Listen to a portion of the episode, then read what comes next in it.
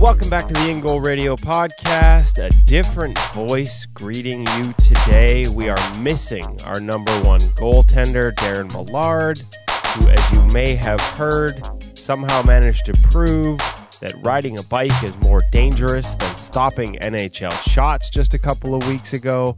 Um, Darren won't be with us today. The good news, folks, this is not our health and medical update to give. To be honest with you, we'll leave that to him when he gets back. But the good news is he is home and recovering and feeling better after giving us all a scare uh, with a bad accident that ended up with him in the hospital. Darren, we miss you, buddy. Uh, much like a couple of teams heading into the Stanley Cup playoffs, we're just going to make do with our our our number two and third string goaltenders. I'm Kevin Woodley. David Hutchison is with me as we bring you the In Goal Radio podcast presented by our friends at the Hockey Shop, the Hockey Shop source for sports. Hutch, this is going to be a little, well, let's be honest, it's going to be a lower level with me running the show than it is with the man, the legend, Darren Millard. We miss him already. It took us 10 minutes to prepare for this, just for that little intro. Good to have you with me today. I'd be really lost if I was flying solo. I I got to admit that this morning I was trying to think of excuses so that I could just bail on you, Woody, and see if the Woody solo show would go. But uh, somebody's got to be here in Darren's absence just to keep you in check a little bit, maybe. But wow, how are we going to survive without Darren? Darren, we wish you well, buddy. We uh, we're glad to be able to get in touch with you this week and see how you're doing. And uh, and folks, you know, Kevin, not exaggerating things. Darren is the one guy who can really compare bicycle riding to NHL shots on this podcast because, as we all know, he gets in there for skates with Vegas. So not only uh, does the In Goal Radio podcast have a bit of a depth issue in goal right now, I think the Vegas Golden Knights are going to be a little bit worried without Darren there to help them out as well. So uh, it's going to be an interesting few weeks here for us as we head into the playoffs, Woody. We'll wait till he gets back, but no word on whether he was wearing a dangler and that is what saved him or not. We know Darren likes to lecture us about not having danglers out on the ice. Uh, we're going to have to have a conversation about how much protection. Uh, maybe we'll start wrapping him in bubble wrap before we send him out for bike rides down there in Vegas. But you're right, Hutch. Um, before we get to what's going on around the league today, including a number of absences beyond Darren Millard in NHL creases as we head into the playoffs, just wanted to tease our guest, Harri Sateri. I think I got that right. Not bad, not now, bad now of the Arizona Coyotes, uh, of course, signed with the Toronto Maple Leafs, and and most notably this season, uh, Olympic gold medal win- winner Harri Sateri of the Finnish Olympic team. So we managed to catch up with him. Of course, Toronto signed him, Arizona claimed him. Tough spot to land at the end of a tough season for the Arizona Coyotes, who are um, bleeding scoring chances and down on the depth chart in terms of regular players. But he's making the most of it, trying to show folks that he's ready to come back to the NHL after three dominant seasons in the KHL. Uh, so we'll catch up with him about the Olympic gold experience, uh, coming back to North America. What's the biggest adjustment? Is it the rinks? Is it the style of play? Is it having to wear smaller equipment after getting trimmed and the old upper body from the KHL? Harri uh, fills us in on all of those elements when we catch up with him in our feature interview presented by Sense Arena. But first, Hutch, as I mentioned, around the league, uh, you mentioned Robin Lehner, the Vegas Golden Knights, without him to end a road trip as he went home to deal with a family issue. Perhaps more seriously, I shouldn't say more seriously, but uh, in terms of impact heading into the playoffs, the Pittsburgh Penguins and their number one goaltender, Tristan Jarry, who's been so good this season, reportedly broken bone in the foot. We're less than two weeks from the playoffs. Those timelines on healing are usually four to six weeks. So, uh, an interesting situation for the Pittsburgh Penguins. Uh, and then last night, uh, right before we set to record this, the Carolina Hurricanes and Frederik Andersen, who is in the Vezina conversation, has single handedly guided me to a hockey pool apparent victory. Uh, left the game looking really Ginger awkwardly have to be helped off the ice against the Colorado Avalanche. Uh, yeah, I won't even guess what that is. Could be MCL, could be hip, could be groin, could be anything. Didn't look good, looked painful, and we're just a couple weeks from the end of the season. Um, depth charts have been so important all year, Hutch. They could be really important heading into the playoffs.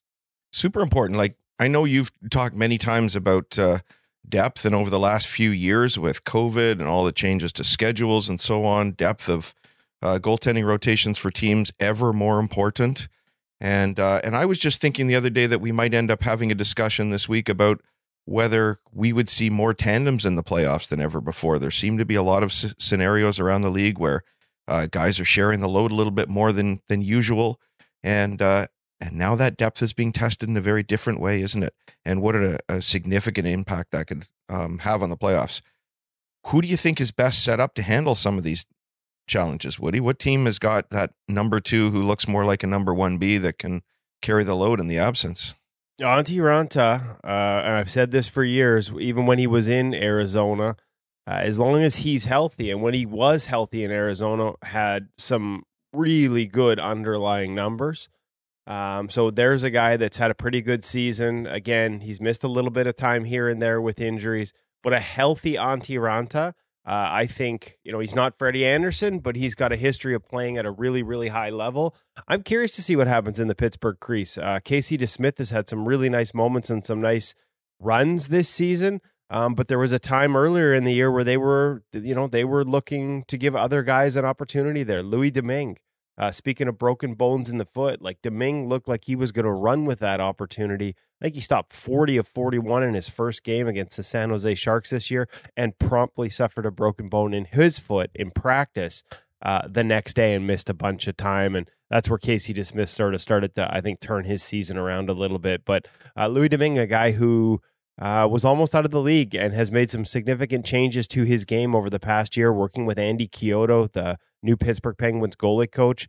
Uh, I, you know, wouldn't be surprised if we hear from him. He's had a, you know, he's had at least the last time I checked closely, he looked like he was having a really nice bounce back season. So I'm, I'm not sure, you know, either guy replaces a, a Tristan Jarry or a, or a Freddie Andersen, but there may be that opportunity. And as you speak to the depth charts, what's happening in Minnesota? Back and forth, back and forth. Marc Andre Fleury and Cam Talbot, they One of the continue to I was thinking alternate. of, yeah. Yeah, and now and then another team that's missing their, I guess, number one, but another team that I think we would have been talking about as a possible back and forth rotation tandem. What about the Boston Bruins? Linus Ullmark missed his last start. Jeremy Swayman comes in and has his best game in, in a couple of weeks, but there's two that have sort of alternated running hot and cold this season. If they were both to find their form at the same time, would would a straight rotation make more sense than a win in year in mentality? Or maybe our friends in Toronto as well, wondering who might be taking the crease. One of the things I just love about the playoffs is those those years when we get that storyline, somebody who just maybe comes out of nowhere and rises to the top and takes their team to a few victories. Uh, that guy who just carries the load, and I think again we've got ourselves set up for that opportunity that something like this could happen. Well, speaking of carrying the load, I think we buried the lead when it came to injuries this week. Welcome yeah, back I think to the maybe National we did forget Hockey somebody. League.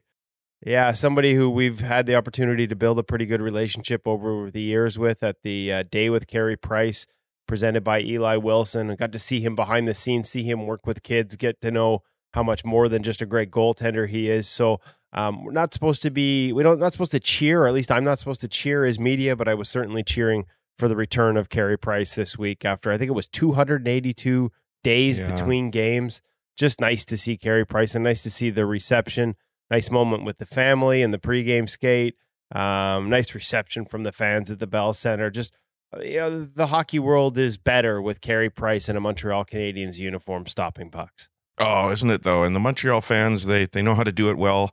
Uh, just like Montreal knows how to put on a ceremony like nobody else. That reception was fantastic uh, for Carey. Just wonderful to see. I think just the whole reception around the the goaltending community. Everybody knows that uh, as a group we're better uh, with Carey on the ice, both as a goaltender and uh, as you say as a person. Uh, what he brings to the game, I think, is so important, Kevin. And and uh, and wasn't it great that he had a, a really strong performance, gave his team a chance. Um, obviously, not the storybook ending that we were hoping for, but he gave his team a chance, and and that's all you can do. So uh, welcome back, Carey. What about uh, you know we're talking about injuries and we're talking about um, you know some teams not sure what to do. Kevin, what about uh, that Vezina Trophy race? Because now, what are we like 10, 12 days from the end of the regular season? Some of these stories are are becoming a little bit more interesting. I think people thought it was a slam dunk. Uh, I know you certainly had a, a favorite, not just for the Vezina, but for the Hart Trophy. And maybe the waters are getting a little bit muddied now. Yeah, I think Igor Shesterkin was a slam dunk for the longest time. He looked like he was going to lap the field, but he's kind of stubbed his toe down the stretch here. I say that coming off a shutout Um, but up until that point, there had been a little variation in his game that we were not used to seeing. And it's allowed some guys to sort of catch up to him. Uh, that shutout kind of put him back in the lead on the Clearsight Analytics chart for goals saved above expected. And for folks that are maybe hearing that phrase for the first time, um, that basically means adjusting for shot quality. How much, how much truly has this goaltender prevented compared to others around the league when we weight their defensive environment and the quality of the shots they face and the amount of shots they face. And so the cumulative number there is goals saved above expected. And like I said, for the longest time, Shesterkin was just so far ahead of the field. Well, this week, Juuse Saros actually caught him. Now, Saros is coming off a 4 nothing loss, and Igor's coming off a shutout that increased that gap to three goals again. But the fact that Juuse caught him, the fact that Juuse is in that conversation, and yes, it's a cumulative number. On a per shot basis, adjusted save percentage, Igor is still number one in the league. Only Ville Husso is anywhere near him. But in a Vezina vote, should we be accounting for workload? Should we be accounting for the fact that Juuse Saros has seen, you know, almost, you know, almost 500 more shots than Igor Shesterkin, that Shesterkin hasn't played as much, that he's needed more rest, that Juuse has been the workhorse, and at the end of the day saved almost as nearly as many goals. Like like I said, on a per shot basis, it's it's Igor Shesterkin, but we're judging one season on a whole. And if nothing else, Juuse Saros has put himself at least back in that conversation where, you know, it's no longer the no doubter it was just a month ago. Yeah, and don't we all in the goaltending community love to see Juuse Saros uh, take a run at this, right? What a what a great story is for every young goaltender out there to see arguably the smallest goaltender in the league, rising to the top of the uh, the stats charts here, or at least challenging. Um, I definitely think Woody that the workload is important. I think it's also going to probably come down to does Nashville make the playoffs? And I know it's a regular season award, but so many general managers, it's all about the wins. And uh, so, so where's Nashville going to be when we hit the end of the regular season?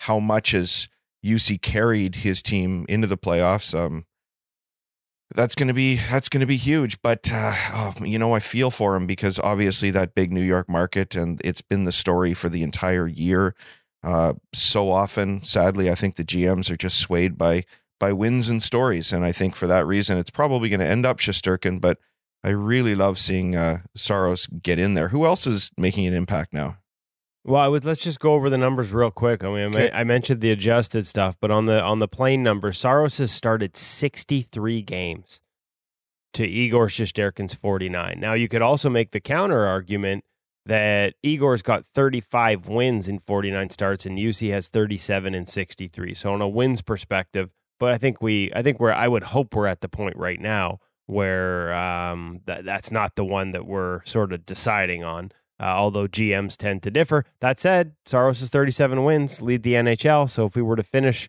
however, marginally uh, above everyone else in that regard, uh, you never know. Uh, save percentage, raw save percentage, Shesterkin's at 935 and Saros is at 921. Uh, no one's really even close to Igor Shesterkin. But other names you mentioned in there, Hutch, Ilya Sorokin has entered the conversation, and obviously he's not going to win a Vezina uh, behind a New York Islanders team that's not even going to be in the playoffs, but both in adjusted numbers and raw numbers, uh, he's serving notice that this is a conversation he's going to be a part of for a long time. And hey, Sorokin, Shesterkin, Vasilevskiy, despite a dip recently, is still in the top 10. Once again, we're having that talk about the domination of Russian goaltending right now in the National Hockey League.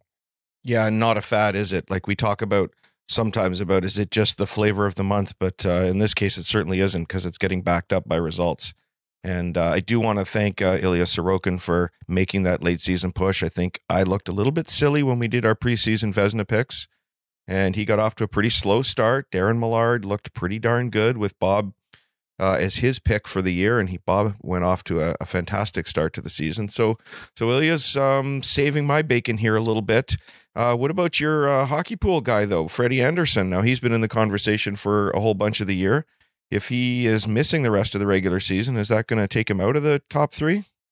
Honestly, I think it's all about the top two right now, Shesterkin and maybe Saros. And then beyond that, you know, uh, I think it's guys like Freddie Andersen, Darcy Kuemper, who had a slow start and adjusting to things in Colorado, but has been excellent for the second half and and and played himself into that conversation. Vasilevskiy always seems to be in the mix.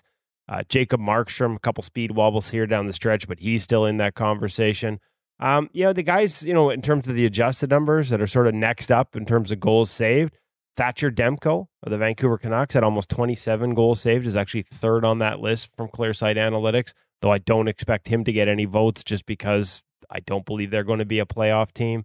Um, Ville Husso probably warrants some Vezina Trophy consideration behind out of this whole group. He's got the toughest defensive environment to play behind. His adjusted save percentage is right there with Igor Shesterkin's, the only one who's even in the ballpark, close to 3%.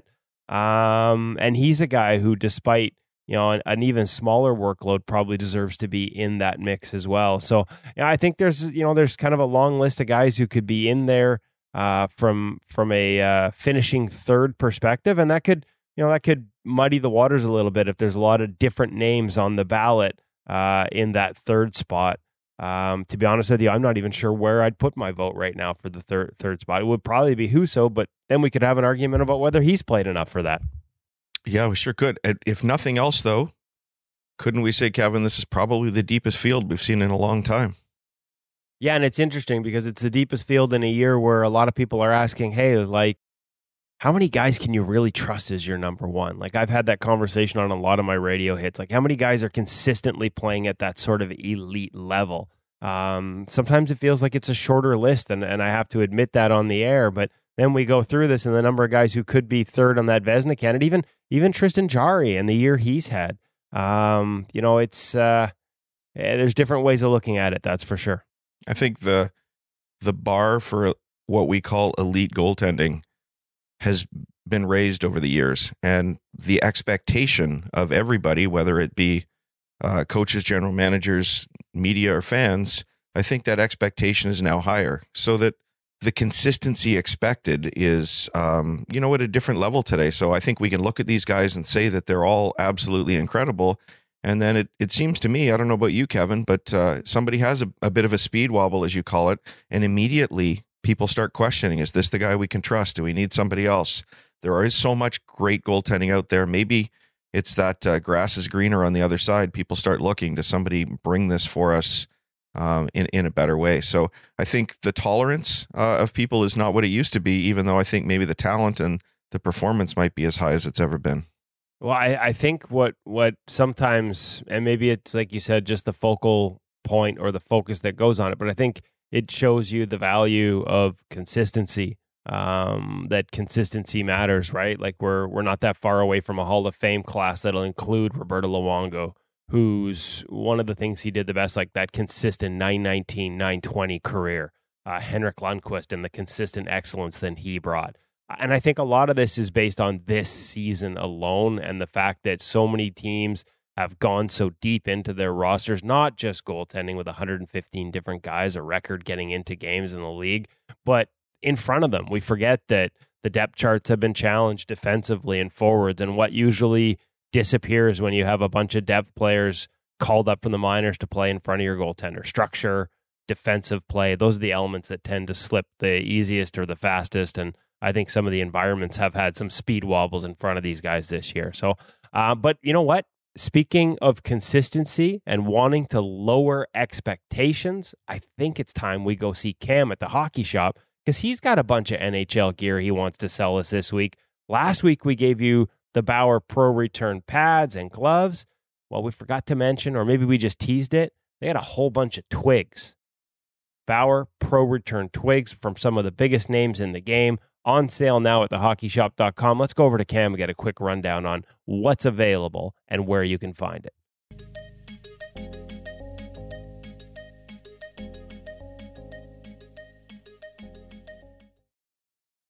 Welcome back to the Hockey Shop Source for Sports. Last week, relax there, Cam. Last week we brought you Bauer Pro Return gear, gloves from Andrei Vasilevskiy. I was just pro returning myself into an NHL dream that I had.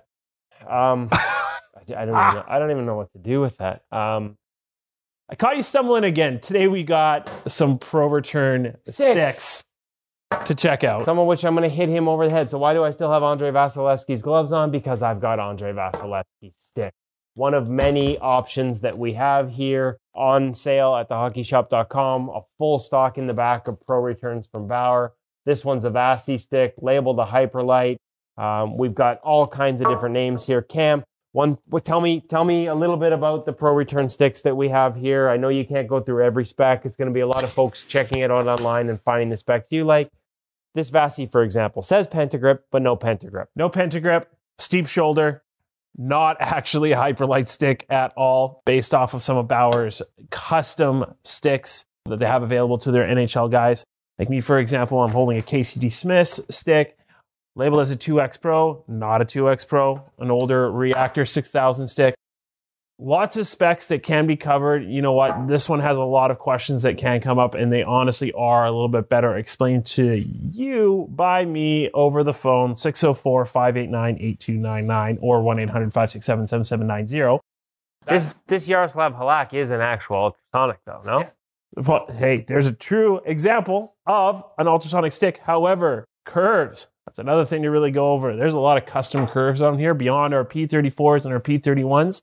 Montembeault. Yes. Kevin is checking these out clearly for the first time. it's amazing.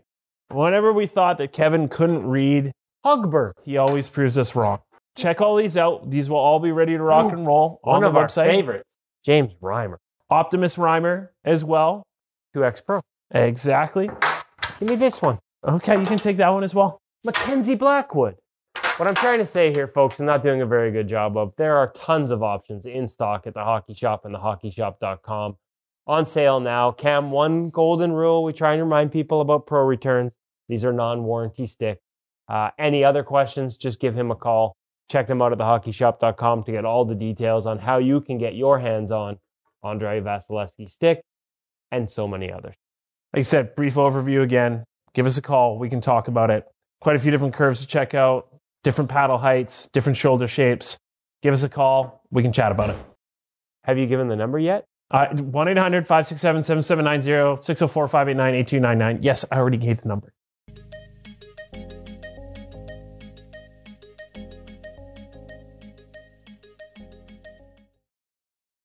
A reminder, folks, that you can find that gear segment in living color, motion picture color at YouTube, IGTV, on our Instagram. We'll link to it from our Twitter, all our social media, as well as on the post at ingoalmag.com where you find uh, the podcast each week. We always embed the video for the gear segment. Quite often, Cam and I are talking and we forget that not everyone can see it. So um, if you're looking for the the one with pictures, like me when I was a little kid, I wanted stuff with pictures, books with pictures. I believe they call them comics. We have that on our YouTube channel, showing some of those sticks, some of those curves, some of those different lies, and some of those different models that Cam has got on sale now. And as usual, if you've got any questions about them, because I expect them to sell out fast, the CCM batch certainly did. Uh, make sure you contact them at thehockeyshop.com. Uh, the email, phone numbers are all on there.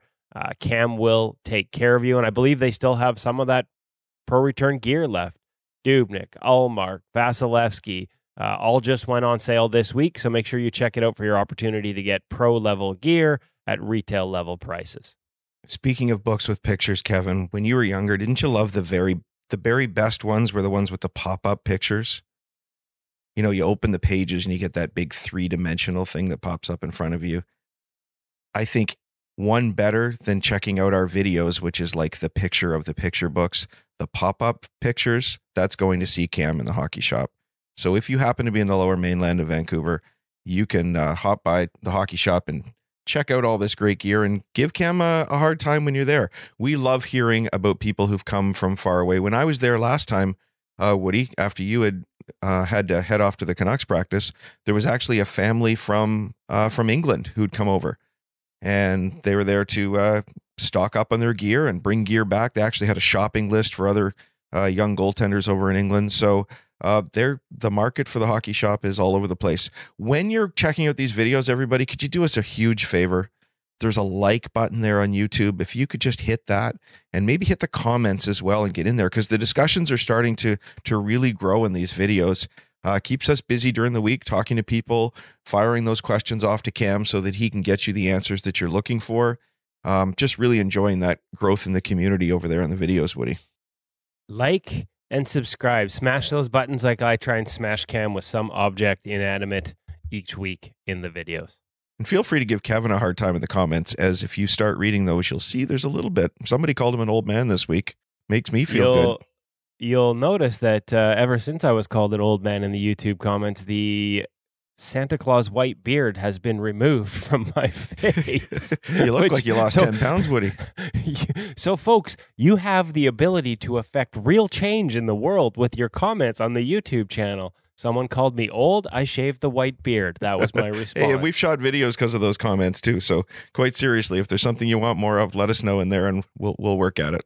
All right. Well, uh, back to uh, as we we set up our guest. I had one piece of news that we forgot to work into the opening segment. Congratulations to Brian Elliott, past guest of the In Goal Radio podcast, on signing an extension with the Tampa Bay Lightning. Uh, we've talked to Curtis McElhinney about how hard that gig is behind Andre Vasilevsky. You, you only get to play every couple of weeks. That's a team that, yes, they've got two Stanley Cup championships, but they lean pretty heavy on goaltending. Uh, when they make mistakes, they tend to be grade A's after dominating at the other end. It is not an easy position when you don't see shots and then they're tough ones. And it's doubly so if you're Brian Elliott and you got to wait two weeks in between each opportunity. But he's done it well. His adjusted numbers are all above water. Uh, and then nice to see the Tampa Bay Lightning reward him with another year on the deal. Yeah, and we've talked about that a lot, Woody, about the the difficulty of coming in as a backup, having sat on the bench for two, three weeks or more sometimes. But let's not just think about the technical side of that. Um, what a human being it takes to fill that role well on a team like that. Every young kid out there who's been on a team and a tandem when maybe you're not the guy that all your teammates are looking at as being the number one dog in the net, um, that's a really difficult place to be. It's difficult to take that net when you know the guy who might normally be there is the best goaltender on the planet. So to have the confidence to be able to uh, secure the confidence of your team and fill that role, I think is as much a mindset um, issue as it is a technical issue. We should probably get our good friend Pete Fry, who writes so many great mindset articles, uh, to talk about having that mindset as of a backup and how can you support your team the best? Well, of course, wanting to get as many starts as you possibly can. Um, really challenging role. Yeah, not easy. And uh, we heard Jon Cooper, the coach of the Tampa Bay Lightning, talk this week after the contract about all the things that Brian Elliott does to stay prepared and how much he wishes the young players would really pay attention to the work that goes into it um, in those long gaps between starts to make sure you're ready mentally, to make sure you're ready physically, to make sure you're a good teammate every day in practice out there, uh, you know, quite often as a target. And so good for Brian. Uh, nice for Jon Cooper to really recognize the importance of the role and how well Brian does it.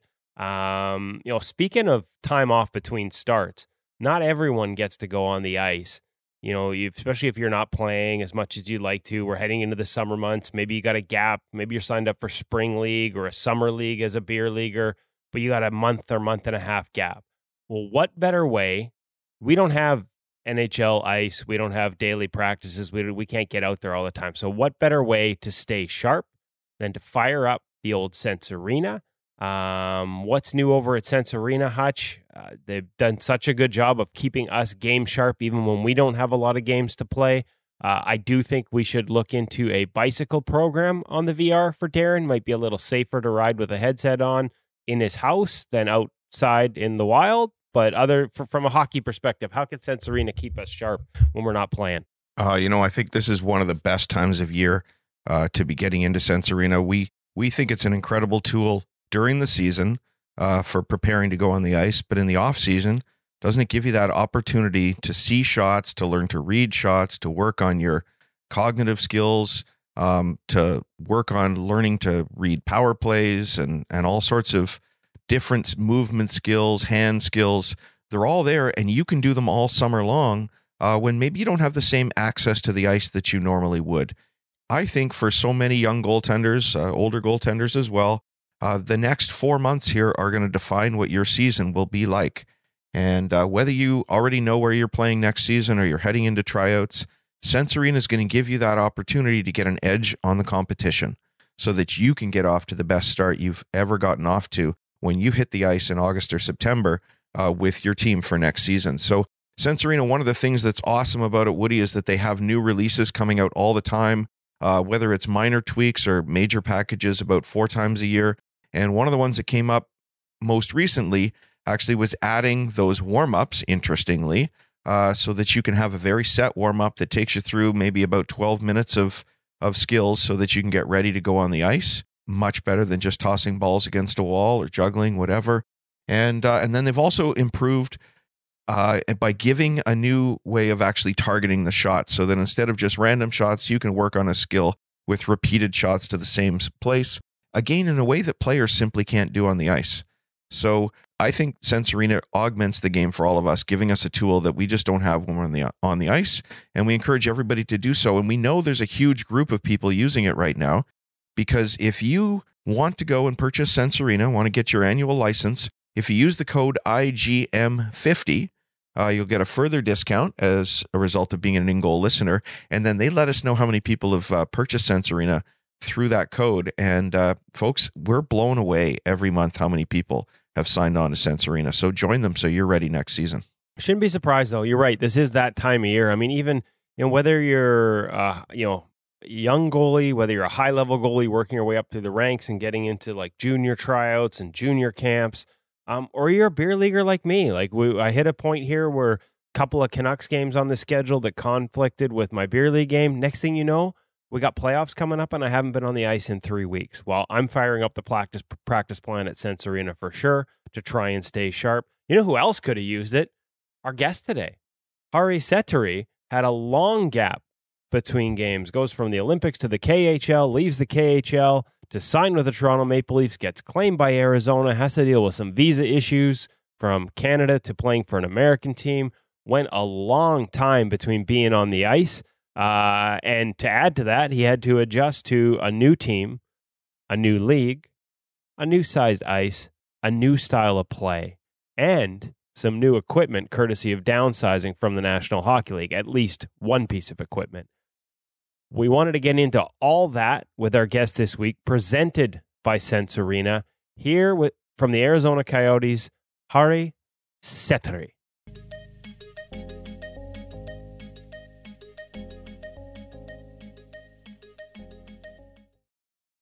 Really excited to welcome to the In Goal Radio podcast for the first time, Harri Sateri. Did I get that right? You just told me, and I already yeah. worried I screwed it up. It's, it's good. It's it's good. All right. Okay. Close, close enough. For now, for the rest of the show, I'm just calling you Harri, so I don't have to worry about messing that up. Um, thanks for joining us. I, I know I, I'm kind of catching you in in the midst towards the end of a whirlwind season.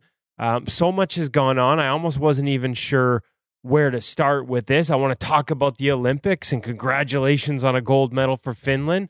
But for starters, Thank let's you. go with with out of the gate, like the current situation. What's this been like?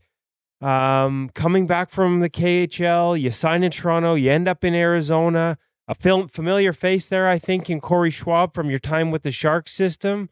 Um, what's this? What's this transition been like? Because it feels like that's a lot going on for you right now. Yeah, it's it's been right the whole season. What has happened, uh, but uh, now I'm here and uh, just trying to focus on on things here. And uh, uh, to be honest with you, I, I enjoy every moment of it. What um what's been the biggest adjustment and, and, and does it help you know having a past relationship with Corey? I know it's been a number of years, but I, I'm I think I'm right that you would have had a chance to work with him and get to know him a little bit in the Sharks system. Of course, they first drafted you about a, you know over a decade ago, but did you know was it did it make it easier sort of having somebody you knew a little bit? Yeah, of course, of course, it was easier to me that I know Corey, uh, and he has helped me a lot to adapt to the North American hockey and to the team team also. Uh, yeah, he's he's been a huge help for me. What's the biggest adjustment, Harri? Because we hear a lot, and we've talked to other goalies that have come back from Europe. Um, obviously, in Russia in particular, uh, it's a style of game. There's a lot of east-west passing, a lot of pass, pass, pass, pass. Maybe pass one more time, dust it off, pass again, and shoot. Like a game that requires a lot of patience. What's the biggest adjustment for you coming back to North America and the NHL, especially on such, such short notice, such a quick turnaround? Yeah, I think I think it's the pace of the game, and and everything happens so so much faster here than in in, in Europe, and uh, more traffic traffic too. But I think I think the pace of the game is is the biggest change for me. After after the time away, the game has also become. I'm not sure if you've noticed this as well, but a lot of that pace is directed east west, right? Like this has become very much a lateral game in terms of offense. Are there some benefits to having had having played in the KHL and, and all the patience that seems to be required there? Like it feels to me from the outside like that's a game that requires you to beat a lot of plays on your skates, to move really well, and to be patient. Yeah, uh, I think I've I've I've gained some some uh, patience over the years. Uh, either it's uh, European hockey or or the age, but yeah, that that definitely helps helps me here. Are there things you can do to get adjusted to the pace? Like, are there certain drills, or is it just a matter of sort of seeing it over and over again in practice, or do you even just you, you need to see it in games too? Yeah, I, I think it's just to get reps reps in, uh, and and to focus on that. That you're kind of focusing all the time when the puck is uh, in zone. You know, there's there's no time to relax, and you you have to really focus on that when you when you come from Europe back here uh, yeah, I think you just you just gotta get the games and practices in.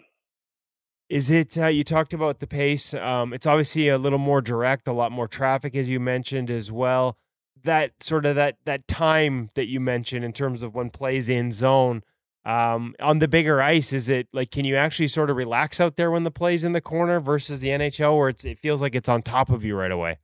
yeah, I think I think that's a wrong word, but but I think you get the idea that the, that in a in a bigger rink, that you have you have more time to look what's what's happening in the zone and, and kind of relax, but not but not really. what are there drills that you like? Are there things that you and Corey? I mean, you're speaking to an audience where everyone's a goalie that's listening to this right now. Is there anything that you know, any types of drills or specifics you guys have been working on to sort of help get that pace, help get you comfortable with that direct attack? Um, is there anything that you find helps more than others uh, in terms of the work you guys have been putting in? Nothing special, just to get get used to the ring size and and get familiar with the posts. Uh, the be, being on a reverse situation a lot. I think there's a lot more reverse situations here than than I used in in Europe. So all kind of drills where I have to go the reverse and, and do all kind of stuff from there. Oh, it's interesting. I was one of the drills that I watched you guys in warm-ups yesterday, uh, you know, pre-game skate before the Vancouver game in the morning, and I noticed there was a lot of work sort of in and out of the posts, and I was curious how much more you needed reverse over here. Um, is that just the nature, do you think, of like guys will shoot from anywhere here? Um, is it because of the, you know, sort of the directness of the attacks and the facts that that they'll funnel pucks through traffic? Um, why do you think the reverse is so much more important over here, maybe than than in Europe, at least for you so far? I think it's because the the situation comes so much faster here, so you, you don't always have time time to go down if you if you're up on your feet. So so if if you use reverse more, then you're of ready there, and you don't get surprised. Yeah, that may I mean that makes perfect sense, and and it's interesting uh, to hear you say that because we, you know how it is over here, or well, anywhere I guess probably you see see a goal go in if somebody's in reverse, and and all of a sudden the the commentators and on the internet it's all about hey just stand up, just stand up, but there's a reason we can't just stand up, right? It sounds like in Europe maybe there is a little more time to be patient on your skates before settling into reverse compared to over here. Yeah, for sure. Uh, especially for me, I feel like I I move better when I'm on my feet. So I try to try to stay on my feet as much as possible, and it's it's easier in Europe than here for sure. Where did the Olympics fit into that from a style perspective? I mean, you in the midst of your KHL season, you go over to the Olympics. What was that like in terms of adjustment? I, I'm guessing you know not as big an adjustment, or were there some things you had to make you know change in your game and get used to in very short order with new team teammates in that Olympic style tournament? It was it was kind of hybrid situation because because because they used the NHL size rink there, Yeah. but still the European players. So so it was kind of hybrid situation. Um, but I think it was it was a similar similar game than what what we we played in KHL. What's the harder adjustment? Is it like adjusting to a smaller rink on short notice? Was that fairly easy compared to say adjusting to the NHL now, where the style of play is different and the rink smaller? Like which of those two is harder? The the rink size and maybe some of the angles, or the style of play? Is that a bigger adjustment? I think the the style of play that's that's the bigger bigger change. And did you get a chance when, like, did you have much of a, I mean, quote unquote, training camp environment with your Finnish teammates heading into the Olympics? Like, how, you know, we talk about goalies switching teams. You're going through that right now in the NHL and, you know, learning tendencies, learning systems. You know, how much time did you have to sort of adjust to how you guys were playing things, uh, you know, with Team Finland in the Olympics and how, what what to you was the key to making that adjustment as quickly as you did? Because you had an exceptional tournament? I think we had like two three weeks camp before the before the tournament, and um, it was it was kind of easy because I've been with the with the team Finland a lot, and and I know all the guys, and, and guys know each other, so we kind of knew knew each other before the tournament and and how everybody plays. So kind of easy to adjust to the team. What what is the biggest adjustment as a goalie? You're again, you're going through it right now in Arizona. You're, I mean, it's a massive adjustment because it's a new league and there's new players and new systems. But is it as a goalie? Is it the system or is it getting to know the tendencies of the players in front of you? Whether a defenseman, what side of a screen they're going to be on, whether they're going to take pass or shot on a two on one. What takes longer to get used to? Uh, I don't know, man. I think I think Everything? just just the style of the play. Yeah, everything. Yeah, yeah, no worries. Um, and so what what where does that moment rank? I mean, y- you've had a long pro career already. Obviously, working your way, you're back in the NHL right now. But where where does a moment like like you know you've got a silver medal at, at, the World Championships as well, but to to be in an Olympic Games for starters, just to be there, and then to win a gold medal, where, where does that rank for you on a, on the career spectrum? Uh, I think it goes to the very top there. Yeah, It's a rare thing, Olympic gold. It it was a huge thing for me, even even to play for the Olympics. But we won that, and I, it was hockey history for for Finland too. So it's first it's one. really yeah. yeah. How much? How much? Cel- like, did you guys get a chance to celebrate it? Did was there a chance to go back home and and have that moment appreciated back in Finland, or were you right back into your season? Yeah, we had a we had a little little celebration in Finland for uh, one day, and then the other day I I already had to take a plane to Russia. And then from there, you make the decision to leave the KHL and come back to the NHL. Has have you had an opportunity to really let that Olympic gold medal soak in? Um, like you said, you know what how big that moment is, but have you had a chance to appreciate it fully? Because it it really has been a whirlwind since then. Yeah, to be honest with you, I I, I haven't quite realized it even now that what what we won there, and uh, I think I think it's going to come af- after the season when when when there's time to relax and and uh, remember all the all the things would happen happened there, and, and it, it takes some time. And now, where is the, do you have is the medal in a safe spot? Is that something like do you lock it away in a safe back home in Finland? Is it with family? Do you bring it with you? How do you how do you take care of an Olympic gold medal? Yeah, it's it's it's it's in Finland at my home, very safe place. Coming back over here, one of the other adjustments I wondered about, I was curious because I saw the new pads. I wasn't sure if that was the first time you had them on. They look pretty fresh. The new pads and the new blocker from Bauer uh, at the rink the other day here in Vancouver. We've seen, and you know, I've talked to guys that played over in the KHL, and some of the restrictions or limits on pants and chest protectors are quite different there compared to over here. I was wondering how much of an adjustment did you have to make on equipment? Like on top of all the other things, like smaller rink, new team, totally different style of play, um, not playing for a long time, like so much going on. And oh, hey, by the way, you got to change your gear too. What was that like?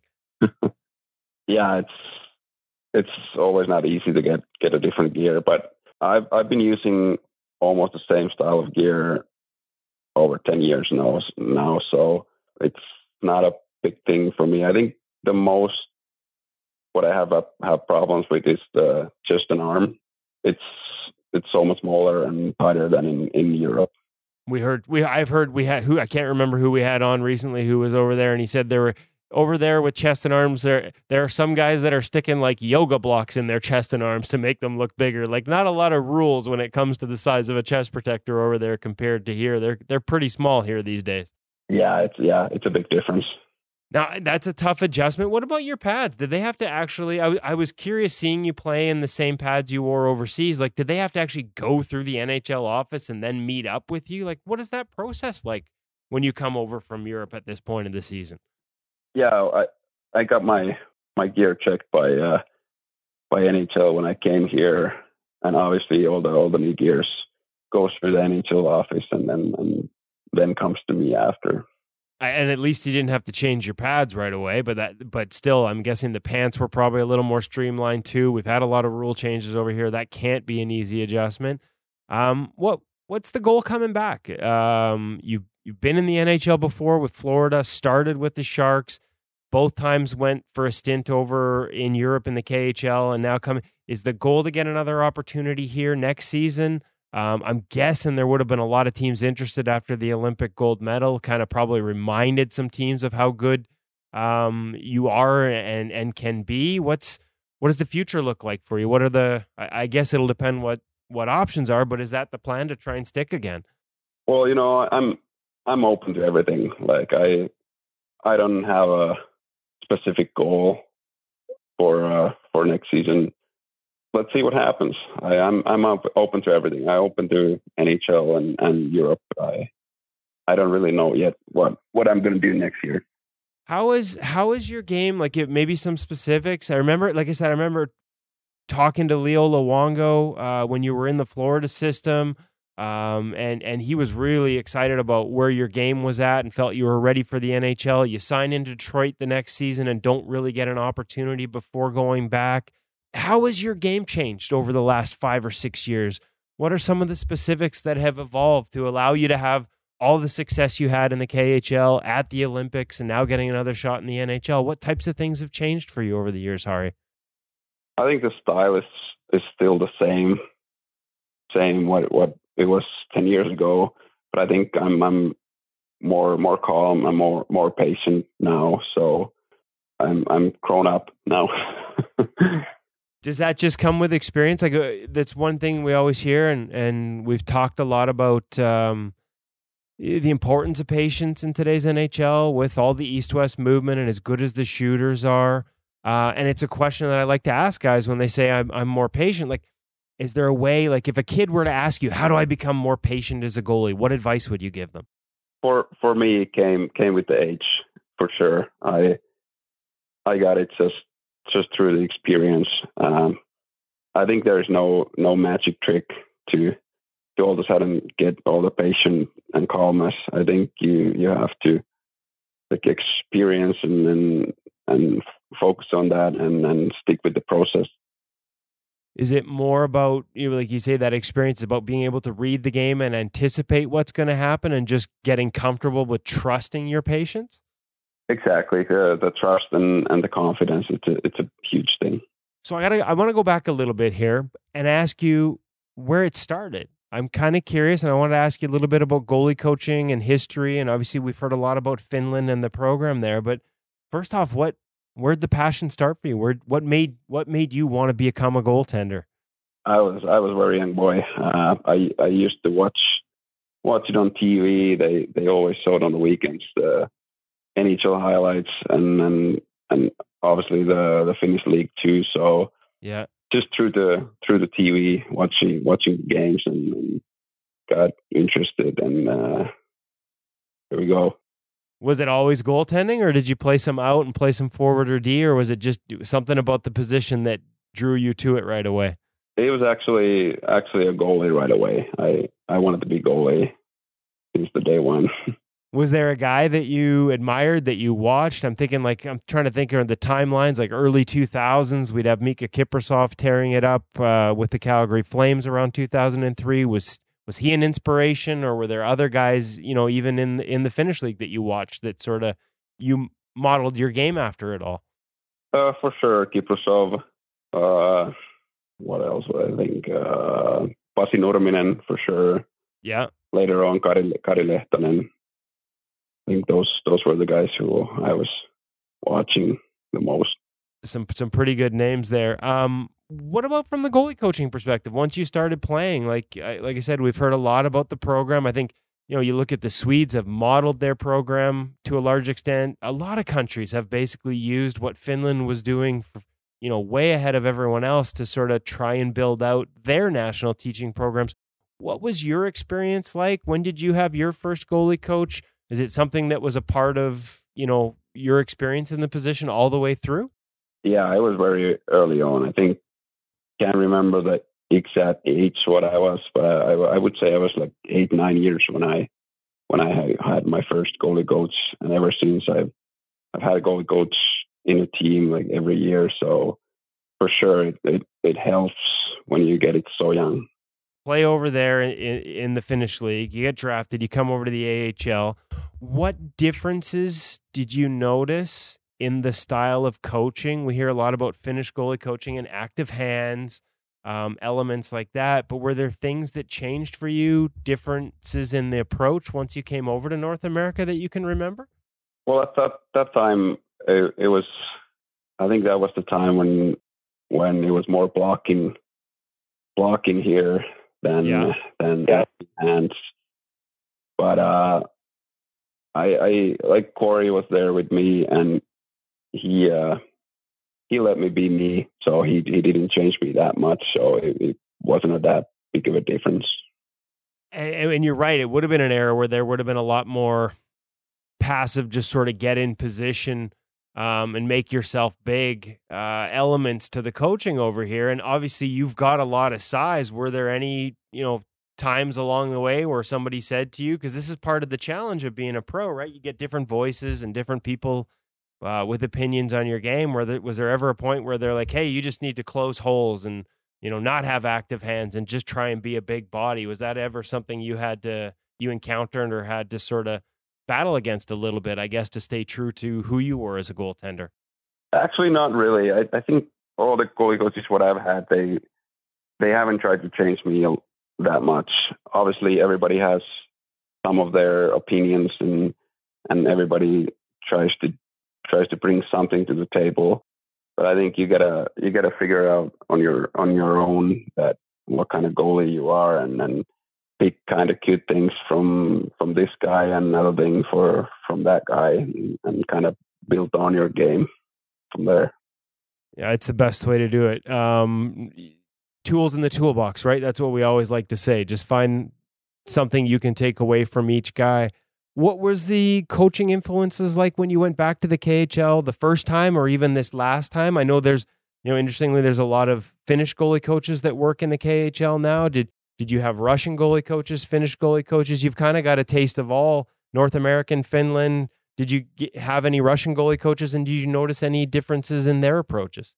Yeah, I I had a Russian goalie coach every year when I was in KHL it's it's getting I think it's getting better in Russia too now. They're they're catching up with the goalies too. Uh, first time when I when I went there, it it wasn't that that good, and we we didn't we didn't have a we didn't have the same language with with the guys always, so it made it made it a little harder. Um, but actually, last last year I worked with uh, what's the Columbus goalie, Russian goalie Tarasov his his father was was with me in in Sibir, and and I, I really liked him. He he was a hard hard working guy, and and had a lot of a lot of fun with working with him. Yeah, no, I know Daniel Tarasov. I I have heard that his dad's a goalie coach over there. That's great. What what kind of things did you see over there in the goalie coach? Like you said, it's it it's gotten a lot more modernized. Uh, is is what we hear. Um, and we you know we keep seeing Russian goaltenders come over and have incredible success in the National Hockey League as well. Was there anything you noticed about just the way they did things, or you know any any theories you might have on why they're doing so well in the goaltending world these days, based on what you saw? I can't pick any any any difference. I, I feel like nowadays it's getting pretty similar all over the world, and and, and the coaches are so so professional nowadays that that that everybody is kind of trying to do the same thing. Is there any? Do you think there's any danger? Not danger is the wrong word, but um, is there still room for unique elements within that? Guy, I mean, as much as you're right, it is becoming very similar. Or we still see that there's there's not necessarily just one way to play this position. I think it's what I love the most about it. Right, different. There's so many different variations in style and subtle things that different guys do differently. Yeah, I think I think still like there's so many styles and there's there are goalies. Every everybody is individual and everybody's different. So uh, yeah, like you said, it, it makes it exciting and fun. Well, I should have started with this, Harri, but if you if someone were to ask you to describe your style, your strengths, where your game is at now and what your foundation is, what would be some of the key elements that you tell them that when I'm playing well, this is what I'm doing, this is where my focus is, and this is this is what I'm doing well? Uh, I think it's just the just the reading the game well and moving well and and being patient, like we we've talked about it. Uh, yeah. And when you do those things good, then your confidence builds up, and and that's that's the key to everything. I think the confidence. What's the hardest part about reading the game when you're changing leagues like this? When you go from the KHL to the Olympics and then come over here to North America, is it trusting the reads? Do you have you used video with Schwabi to sort of get comfortable with the reads over here, or is it just a matter of getting in there and getting that real real time experience? I think for me, for me, it's it's the getting the real experience. That's that's how I I learn the best. Just to get games in and kind of experience yourself what's what's happening out there. Good stuff. Well, Harri, I I don't want to keep you any longer. I really appreciate your time today. I'm hoping we get to see you some more and get more of that real real live ammo experience uh, here here in the NHL towards the end of the season. I know it's been a whirlwind for you, um, but uh, best of luck the rest of the year, and hopefully um, hopefully we run into you in the near future again uh, and get to catch up again on the In Goal Radio podcast. I really appreciate your time today, and congratulations above all on the Olympic gold medal. What a great accomplishment! Thank you. Thanks for having me.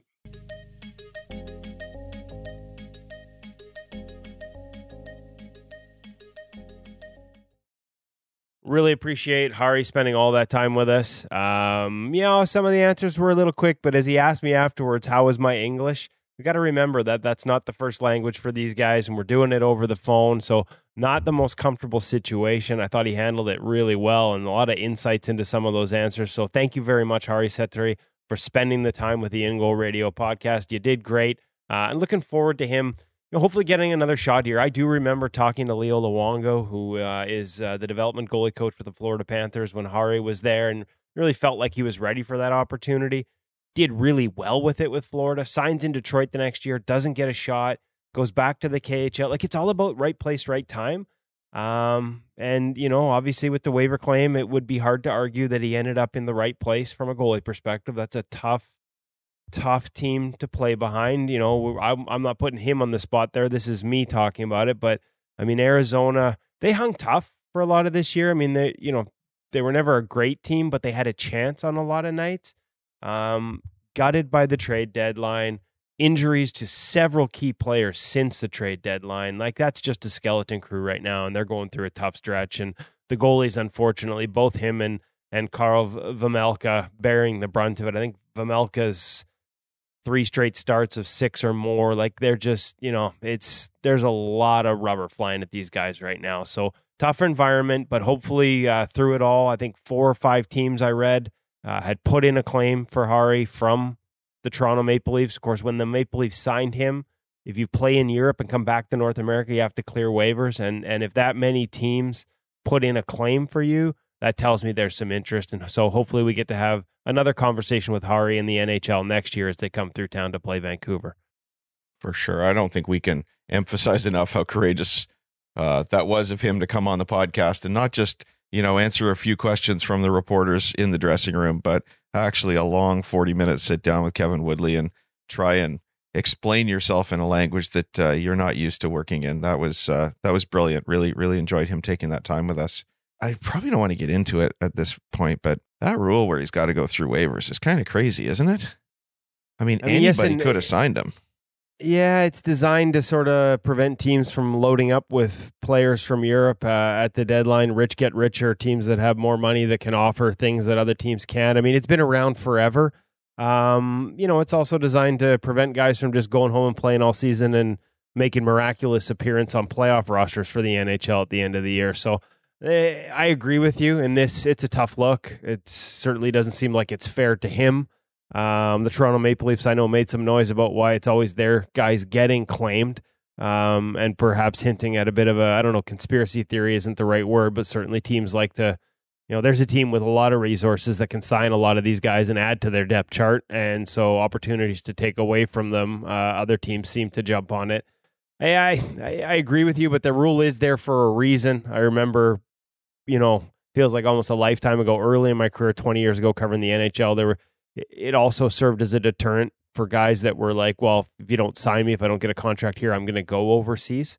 Uh, knowing that once they made that decision, especially at a time at various periods where there was more money available overseas, one knowing that once they made that decision, they couldn't just come back. Once they'd played in a game over there, it would require Mhm. waivers and teams would be hesitant. So I think it's partially a deadline thing as well in that regard for for NHL players uh, in terms of their options to leave the NHL um, and have an alternative from a contract standpoint. So, yeah, Sort of. I've always sort of thought of waivers as as protecting the players, and I've thought of it in that context, so that teams can't, you know, stockpile as many players as they want in the in the American League, for example. So that guy who's been a trooper and been around for years gets that opportunity to play in the league if uh, somebody wants to send him down. So maybe it's uh maybe I'm just a softy thinking of the players, but uh, would have liked to see him. I, I think you're right. That's what wa- waivers was intended for. This is just one of those one of those ones that that that doesn't accomplish that. It's a good point. And at least as we said in the interview, and as Harri said, like uh, the silver lining, uh, as tough as it might be to see with some of the games that the Coyotes have played recently, uh, the silver lining is at least he comes back to a goalie coach that he knows well. Corey Schwab had him when he was first Yeah. over with the San Jose Sharks, so that's good for him. And like I said, um, there's clearly talent there. You don't win a gold medal at the Olympics without it. He's had a great career in the KHL when he was over there, posted some ridiculous numbers. And I think that, you know, based on the number of waiver claims and what we've seen, teams needing quality depth, I think there'll be opportunities for Harri to stay over here next summer. So, uh, all the best to him and thanks to him for joining us on the In Goal Radio podcast. For David Hutchison and the missing Darren Millard, get well soon, buddy, because this job is way too tough for me. People complain already about how much they have to hear my voice on this podcast. There will be a ton of those complaints this week. So get well soon, Darren. Um, that's it for the In Goal Radio podcast this week. Make sure you tune back next week. Hopefully, we've got something set up with Devin Levi, your reigning NCAA Mike Richter Award winner of Goaltender of the Year. Hoping to have a conversation with him early this week. And we'll bring that to you next week on the In Goal Radio podcast, presented by The Hockey Shop and thehockeyshop.com.